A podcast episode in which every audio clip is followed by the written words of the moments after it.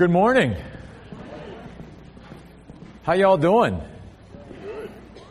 Survived Thanksgiving, I see. That's why you're here. We're glad you're here this morning. The book of Jude, right before the book of Revelation, the book of Jude, as we continue our study, the next to last book of the Bible. While you're turning there, just a reminder that we have an opportunity as a church to bless the folks in Mexicali, Pastor Olachea's church this year, especially the children.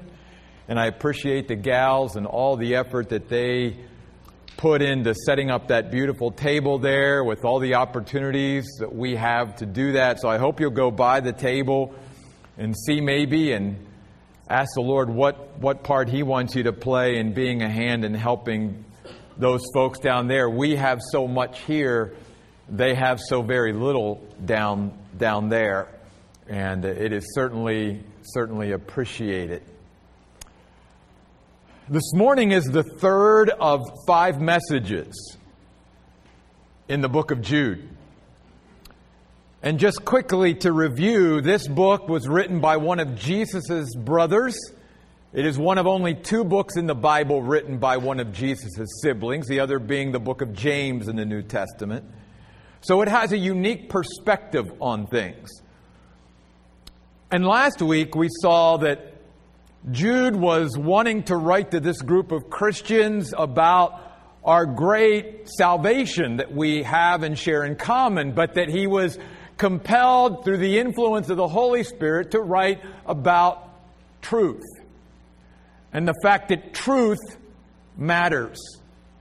And what we believe and why we believe it matters. And that is because even at this point in church history, not too long after Jesus has ascended and went back to heaven and the church has been established, there were false teachers and false prophets and false teaching and a lot of untruth that had crept into the church. And so he said to all believers, we are all to be theologians. We are all to know the truth of God and reflect it and pass it on to others. Otherwise, we are, we are living, in a sense, in a diseased doctrine that is not only going to negatively influence us, but then if we live out that diseased doctrine or pass it on to others, they're going to be negatively affected by it as well. Now, today we're going to take the largest chunk of this book Uh, because it all deals with the very same thing, and that pretty much is that one of the re- that the main reason why he's writing to warn us of this false teachers and false prophets and false teaching is because even again at this early stage in the church there had crept into the church a either distorted view of God or an incomplete view of God. And either one is bad. Human beings should not have a distorted view of God, nor an incomplete view of God. And the only way to get a complete, accurate, clear picture of who God is, is to know Him through His Word that He has revealed to us and to allow ultimately the Holy Spirit who lives within us to be our guide and teacher. A couple main points that I want us to leave here with this morning before we get into the text. And that is this I want our hearts and minds to be open to two things, primarily from this text this morning. One is that God gave us as human beings a free will. We have choices. God never forced any human being to love Him, to follow Him, to obey Him. That's our choice. But God obviously then also gives those the choice to reject Him and live their own way and all of that. But all God says is this I give every human being a free will, but you understand, right, that your choices and your decisions in life will have consequences. Consequences both in this life and maybe even throughout eternity. You realize that, right? God says. Yes, I give you a choice. but your choices and decisions will have ramifications and consequences to them. And the second main thing I want us to take from this passage today is that there is no substitute for love. No substitute for love in our lives, both for God and for one another. And I think you'll see why I say that this morning. Because this is such a large passage, I'd like to begin at the beginning in verse 5. And I'd like to just read these verses, verses 5 through 7 this morning. And what we have in this passage to begin with is a warning from Jude. And then he's going to go to a contrast, and then he's going to go to a contradiction, and then he's going to go to some illustrations, and then he's going to end with a prophecy. But he starts out with a warning a warning about judgment. A warning that God is not only a God of love and grace and mercy, but to get a complete picture of God, He's also a God of justice. He's also a holy God, and He's a God who has told us all along that there's judgment. There are consequences, both now and throughout eternity, to the decisions and choices we make. And the reason why Jude is drilling down on that point is that many times false teachers and false prophets and false teaching and untruth that creeps into the church begins to minimize or deny the reality of judgment. We either create a culture that says, I don't believe in God at all, I don't believe that He even exists. And I don't believe in heaven or hell. I don't believe in anything beyond this life. And I certainly don't believe that I'm ever going to be accountable or judged for my actions and my life. And that's the way and why most people live the way they do. Because for them, they have bought in to all of those lies. There is no God and they try to understand the universe apart from the God who created the universe. So there is no God. There is no heaven or hell. Those are all, you know, myths of fanatical followers of Jesus. There is no eternity, nothing beyond this life, and there certainly is never any judgment. Never any accountability. Never any responsibility. Jude says, aha. He says, even if you don't accept the Bible as God's Word, then at least even look into history, Jude says, and see that there were consequences to people's choices and actions. And certainly God, though, has to be a part of that. Notice what he says in verse 5. I desire to remind you, because it's always important to be mindful of things we already know. Even though he says, You have been fully informed of these facts once and for all, that Jesus, the Lord, having saved the people out of the land of Egypt, later destroyed those who did not believe. You also know that the angels who did not keep within their proper domain, but abandoned their own place of residence, he has kept in eternal chains, in utter darkness, locked up for the judgment of the great day, the day uh, of God's justice to be put on full display. And says, so also Sodom and Gomorrah, verse 7, and the neighboring towns, since they indulged in sexual immorality and pursued unnatural desire in a way similar to these angels, are now displayed as an example by suffering the punishment of eternal fire. I want to draw your attention, first of all, to that last phrase of verse 7. Displayed as an example by who? By God. God has said throughout history, I'm going to put these things in plain sight. They're going to be very conspicuous to you. And they are going to serve as a warning that yes, human beings and even angels, all created beings, may have a free will, but that there will be choices and that there will be consequences to those choices. You can choose to disregard God. You can choose to blow God off and, and pretend like He doesn't exist and go your own way and do your own thing. But God says, I have set down even through all of history, example after example, to serve for human beings as a warning that there's judgment when we choose not to follow God's way. He starts with the own, God's own people, the Israelites. He said, Do not we all understand that even though God saved them out of, of bondage in Egypt, that many of them didn't believe. They never did. And so they died in the wilderness. Why?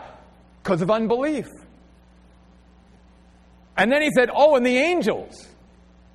The angels. He said there was a group of angels. He's not even talking now about Lucifer and, and a lot of the, the demons. He said there was this group of angels that crossed a boundary that God gave to them. They did not stay within the boundary that God gave them even after the fall. And because of what they did, which by the way, in a couple weeks when we start a little mini series in the book of Genesis, I think we're going to see who those angels are and what they did and why. But God said they, God judged them, in a sense, ahead of time. They're now already in chains, waiting for the final judgment. They're not allowed, even like, you know, the devil and other demons, to, to have the influence that they have today. No, no, they forfeited that. God judged them and locked them away until the final day. And then he uses Sodom and Gomorrah. He said, does not man know what happened to Sodom and Gomorrah? God rained fire and brimstone down and literally destroyed those two cities. Cities that the book of Genesis describes as just almost like the Garden of Eden and the Garden of God. These were privileged cities in a privileged place. Now, what Jude is saying is, do we not heed the warnings that God gives us? That yes, He's a God of love and grace and mercy, but He's also a God who will judge. Because He's a holy God. He's a God of justice. And here's the thing I want us to see from this, and why I said earlier what I said. One of the things that really became clear to me as I just kept thinking about this passage, just these verses, was all the advantages and privileges all of these people had. So that if you were talking about just someone who had an experience with God, because many times the naysayers and the scoffers and the mockers today will say, well, if God just made himself more real to people, if God just was more active, if God was just out there displaying himself more, then pe- if God would do more miracles, then people would believe. And there wouldn't be all this unbelief and rebellion against God and all this. And Jude is saying, Do you not realize the examples that I gave you? That all of these examples were examples of people that actually were very close to God or had great knowledge of God and knew exactly who He was and what He was capable of and what He was doing, and yet in their human heart, they never had a love for God. They had great experience with God, but they had no love for God. Let's talk first about the Israelites. How many miracles did the Jewish people see even before they were delivered out of Egypt? They saw all the plagues. They saw the great prophet Moses. They, they crossed on dry ground through the Red Sea. All those spiritual experiences, though, did not create in them not only a belief in God, but a love for God. And at the end of the day, all those experiences meant nothing because their heart was not open to God. And then you think about the angels. Angels. No one knew God and was closer to God. They were in heaven one, at one point. They had an intimate understanding and comprehension of God that you and I even probably don't even have yet.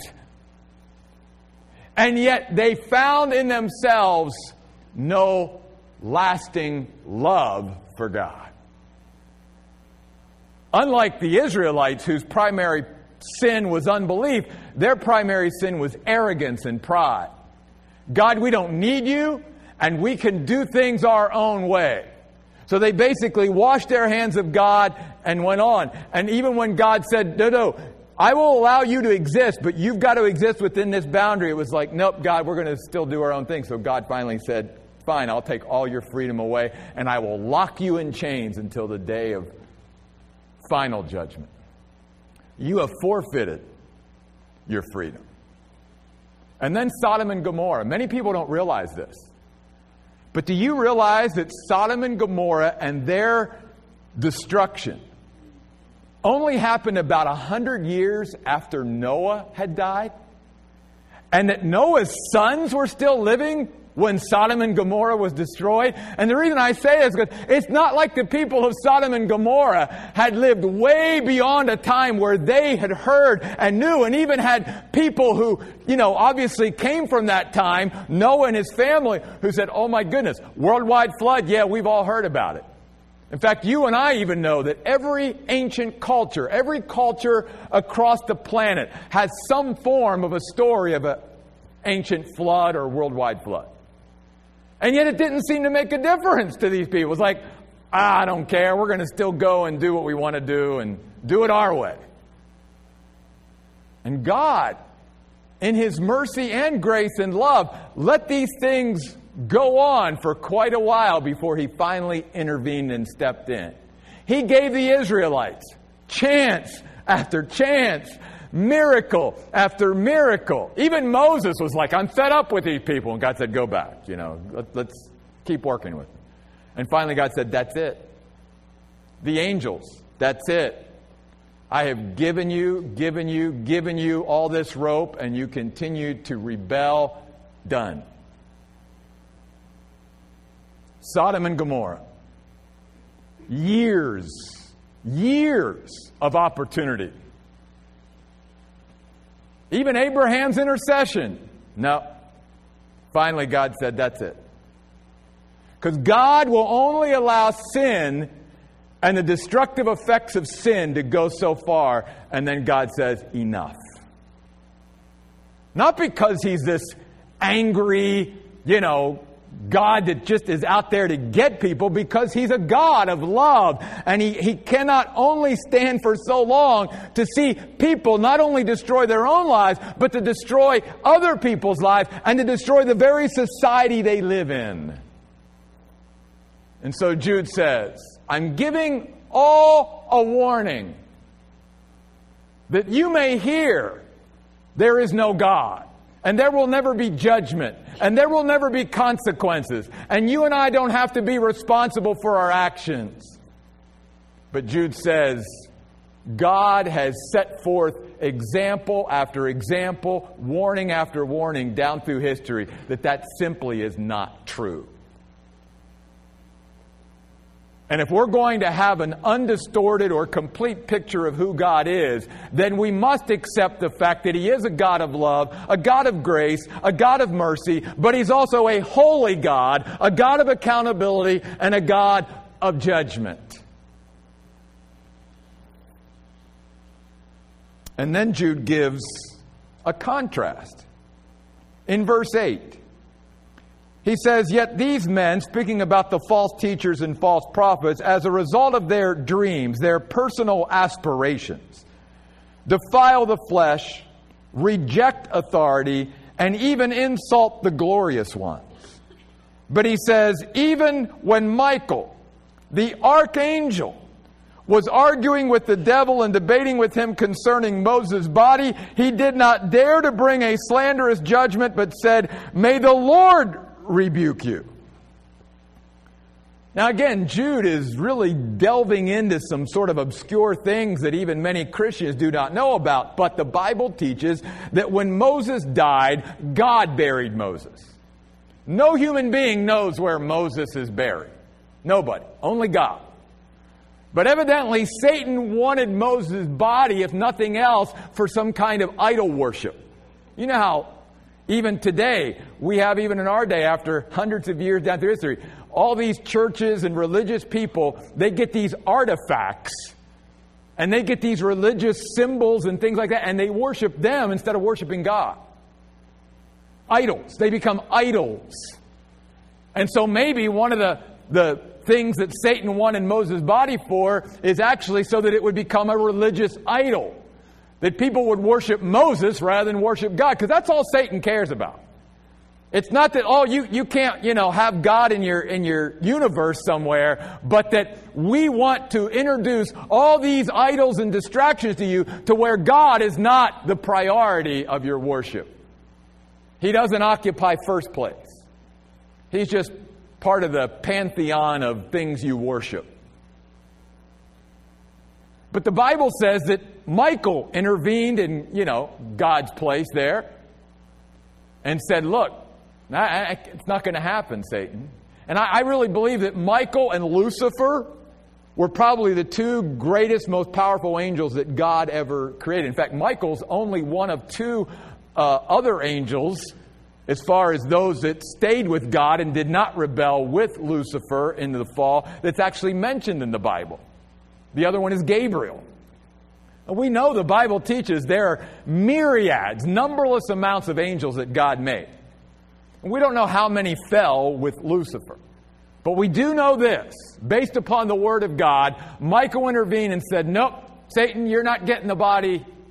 But notice, what Jude is saying here is also that even in his firm stance against the devil, he did it in a humble way. He knew, even as Michael the archangel, his place. And he didn't, you know, come at the devil in a dishonorable manner. He said, The Lord will rebuke. And why he's using Michael, the archangel, as a contrast is because he says many of those who either reject the truth of God or who peddle untruth about God in some way, the false prophets and false teachers, they have not remembered their place. We certainly could say that today, couldn't we? How many people in our society no longer know their place? They don't stay within their place. That's exactly what happened to the angels. They abandoned, notice verse 6, their own place. They didn't stay where they belonged. And that's exactly what the devil did. But Michael knew his place. And when you and I know God and have a healthy reverence and a healthy respect and a healthy fear for God, it will produce two things in our life humility, not pride and arrogance, and two, we will always know our place. And so he's saying, here's Michael as a contrast to the fallen angels and even the fallen human beings. Now, again, what is Jude's motivation for writing about all this? Because these false teachers and false prophets have creeped into churches and have, you know, not only put all this untruth about God, these distorted views about God, and incomplete truths about God within the church itself, but because many people are not established upon a firm foundation of truth, they are very vulnerable and susceptible to all this false teaching. And we see that even multiplied 10 times over today. In fact, again, back to when I back when I even worked with people in cults. And if you study cults at all, not that you should study the cult itself, but why people get sucked into cults, you will probably discover that at least 80% of the people who end up in cults have some kind of religious background, especially some kind of Christian background. But they've never been established in truth deep enough to not buy into the lies of the cults and the cult leaders. And so they get sucked into it. Because they're looking for something spiritual, something beyond what they've already experienced, but they never found it in their church, so now they're looking for it outside somewhere. And Jude is simply saying, be careful. Choices and decisions in our life have unbelievable consequences and ramifications to them. And if we just disregard what God and His Word says, we will suffer loss. We will experience pain and misery. We've got to know our place. Which leads us to verse 10 the contradiction. Because notice what Jude says these men do not understand the things that they slander. Oh my goodness.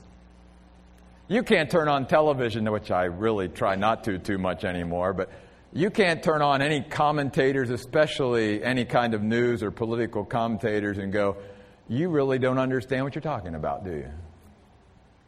Jude says that's a common problem. In fact, they're trying to define spiritual reality, but they're spiritually blind to spiritual reality. And they slander the things, and then they are being destroyed, notice, by the very things that, like irrational animals, they instinctively comprehend. Wow. Here's what Jude is saying. Here's the contradiction. The very things that they don't want to let go of, that they are unwilling to let go of in their life, are the very things that end up destroying them. Or they not only are unwilling to let go of it, or maybe they just lack the willpower or the power from within to be able to let go of it. How sad, Jude says. And that's the contradiction. You know, we want to do things our way. God, we don't want to go your way. And yet Jude says, you realize when you and I say, God, I've got a better way than yours, and we go down that way, we end up suffering loss. We end up experiencing pain. We end up being miserable by disregarding the truth of God. And the very thing that we so want to do things our way rather than God's way ends up destroying us.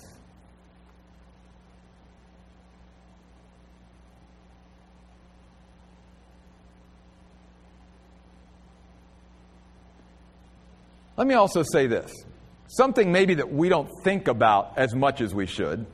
Not that I want us to think about the devil and demons a lot, but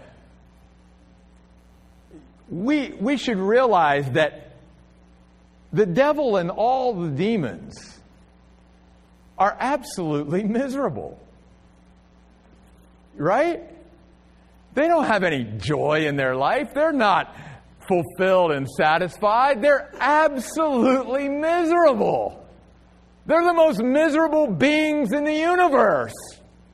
And all they try to do in their whole existence is make other people miserable. Join me in my misery. Once they rebelled against God and went their own way, there was no joy to be found. There was no fulfillment or satisfaction to be found. Yep, they did it their way, but they're not happy. They're absolutely hateful human or creations of God. And we see a parallel in humanity, do we not? Do you not see it maybe at times in your own life or in the life of a family member or a friend or a coworker or someone you go to school with? Do you not see this? That those who are miserable, those who are miserable, try to make other people miserable too? Join me in my misery.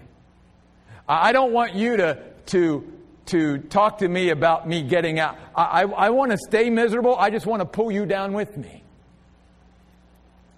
We see it all the time in our society. And that's exactly what the devil and all the demons do. They're not and, we don't see through that a lot of times. It's almost like, do we ever think that somehow, oh, the devil's just living it up and, and no wonder so many people, but no. They're miserable creatures.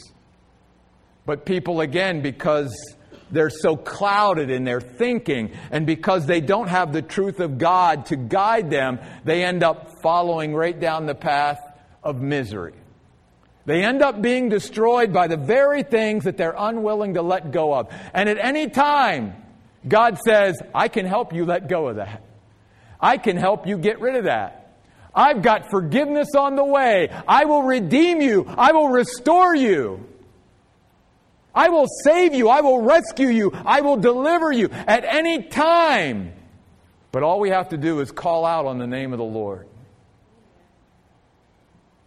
But so many people, again, in their pride and in their arrogance and in their unbelief, refuse to call upon the God who can save them and be the answer. And we see it time after time after time in our society. that people who are unwilling to turn to God end up being destroyed by the very things that they will not let go of. Think about all the examples we have, even in our society today, of, of famous people and Hollywood stars and sports stars who have literally destroyed their lives, their own lives, and their own livelihood. Why? Because they were unwilling to let go. And the very things that they held on to were the very things that destroyed them and took them to an early grave. That's exactly what Jude says. Do we not see the contradiction in all of this?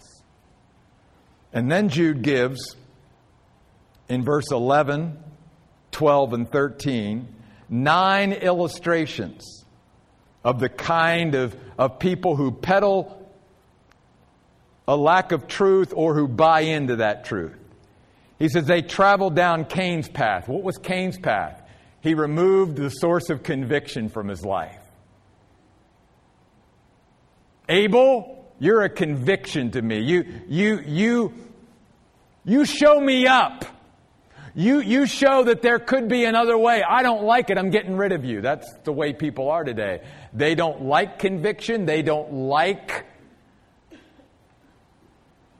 to have it shown that there could be another way other than their way, and so they will remove that source of conviction or remove themselves from the source of conviction. Balaam's error he was all about the almighty dollar or the buck.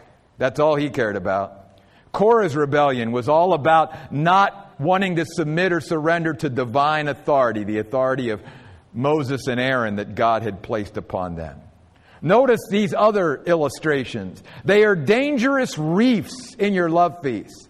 They are shepherds who only feed themselves. Well, that's a contradiction, too. Shepherds are all about making sure the sheep get fed, not the other way around. I love this next one waterless clouds. It's like they've got a lot of promise. They show a lot of promise, but there's nothing more than that. They, they never produce anything. They're trees without fruit. They are wild sea waves and then notice wayward stars just sort of wandering, unsettled. So Jude has said, Look, I'm going to give you a warning. I'm going to give you a contrast in Michael the archangel. I'm going to show you the contradiction here that's taking place. And I'm going to give you all these illustrations because Jesus even said, You will know them by their fruit. Jude says, Here's some fruit to look at, or lack of it. And then finally, in verse 14, Jude says this. Now, Enoch, one who walked with God and was actually taken to heaven by God before he died, the seventh in descent beginning with Adam, even prophesied gave us a glimpse into the future. People want to know what the future holds. God, through prophecy, gives us a glimpse into the future if we will simply be interested in what God has already revealed about it and says, look, the Lord is coming with thousands and thousands of his holy ones. I believe that includes you and I if we are a Christian. I believe it, yes, it includes the holy angels, but I believe it also includes the saints of God. And the Bible says he's going to come and execute judgment on all and convict every person of all their thoroughly ungodly deeds that they have committed and of all the harsh words that ungodly sinners have spoken against him. Jude is saying there's coming a day of vindication for Jesus Christ and for all God's people. And that there's coming a day where God's justice will be put on display. In fact, that is one of the great hopes for the Christian. If you and I thought that God was just going to let things go the way they are and never intervene at all, and that things were just going to continue to deteriorate and decay throughout our society, and things were just going to continue to get worse and worse, and nothing was ever going to change, wouldn't that be pretty depressing? I think it would. One of the things that excites me and that I have anticipation for as a follower of God is knowing that one day Jesus Christ is going to intervene very dramatically in human history and He's going to come again. And when He comes this time, He's not coming to die on a cross for sin. He's coming to judge the world in righteousness. because God is a just God. And those who say, well, why doesn't God, if He does exist, do anything about it? God is doing something about it. And one day, oh my, God will do something about all the injustice that is happening around the world. But Peter says, God right now, before that day comes, is giving us as human beings a chance to get things right with Him.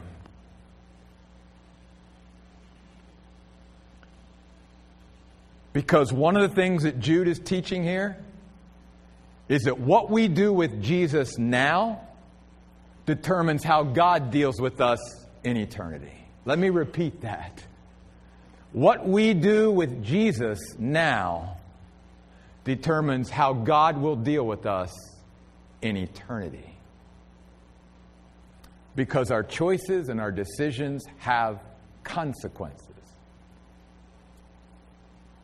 And God, right now, is giving us all opportunity to get things right before He comes. Now, if you're here today and you are a Christian, you are a child of God, you never have to worry about God coming in judgment to you. Because the Bible clearly teaches that there is now, therefore, no condemnation to those who are in Christ Jesus. I don't know about you, but I just say, praise God for that. I never have to be concerned or worried at all that somehow God is going to judge me one day because I've accepted the judgment of God for my sin when I accepted Jesus Christ as my Savior. And Jesus Christ took my punishment, took my judgment upon Himself on that cross. But God had to punish and judge sin because He's holy and He's just. And Jesus said, I'll take their place. So all who believe in Him, we will never have to worry or be concerned about the judgment of God. But for those who say no to God, for those who say, I'll make my own way to heaven, for those who say, there is no heaven, there is no hell, there is no eternity, there is no judgment coming, you have that choice to believe that. God will never force you into believing what His Word says. But know this when you cross into eternity, I truly believe that that day you cross into eternity, if you reject what we've talked about here, I believe God will allow you to remember this very day. And that you had an opportunity in an auditorium in Chandler, Arizona to hear the truth of God. And that you cannot say when you went into eternity, I didn't know that God was going to judge. I didn't know that there were that, those kind of eternal consequences for basically disregarding God and His Word. I didn't know. No, no. You will remember this day. You will remember this day. And my hope and prayer is that there won't be anyone here today or who hears this message over podcast that that will be true of. That you will make sure, unlike the Israelites, unlike the angels who sinned, unlike the people of Sodom and Gomorrah, unlike these false teachers and false prophets down through history, and those who were susceptible to their false teaching, that your heart will be open to God and that you and I will realize that there is no substitute for love. All these people that Jude gave us examples of, they had experiences with God that you and I could only dream about, and yet it made no difference in their life or in their destiny. Because unlike what many even Christians believe today, experience is no substitute for love. The bottom line is do you love God? Because if you and I love God, then everything else will flow out of that. And that is really the only sure, stable, sustainable thing that we can have. Which is why God said in His Word, what is the number one commandment? to love the Lord our God with all our heart, soul, mind, and strength, and to love our neighbors ourselves. Why? Because there's no substitute for love. If a relationship is not based on love, then guess what? There's nothing sure about that relationship. There's nothing stable about that relationship. There's nothing sustainable about that relationship. Which is why many relationships today, including people's relationship with God that is only superficial and not based on love, and their relationships with each other will not last because it's not based on love. Only relationships based on love and founded on love will, will be sure, steadfast, and sustainable. Read 1 Corinthians 13. Love never ends. Nothing can take the place of love. And God is basically asking us today Do you love me? Isn't that what he asked Peter? After he rose from the dead and Peter had denied him, he went up to Peter and said, Peter, do you love me? Because from here on out, that's really the only thing that's going to matter. You love me, everything else will take care of itself. It's not about your experiences with me, Peter, because you had plenty of them and you still failed. It's about your heart for me and your love for me. That's where it's all at. And that's what Jude is warning us about here in this passage. Let's pray. And let's stand as we pray this morning.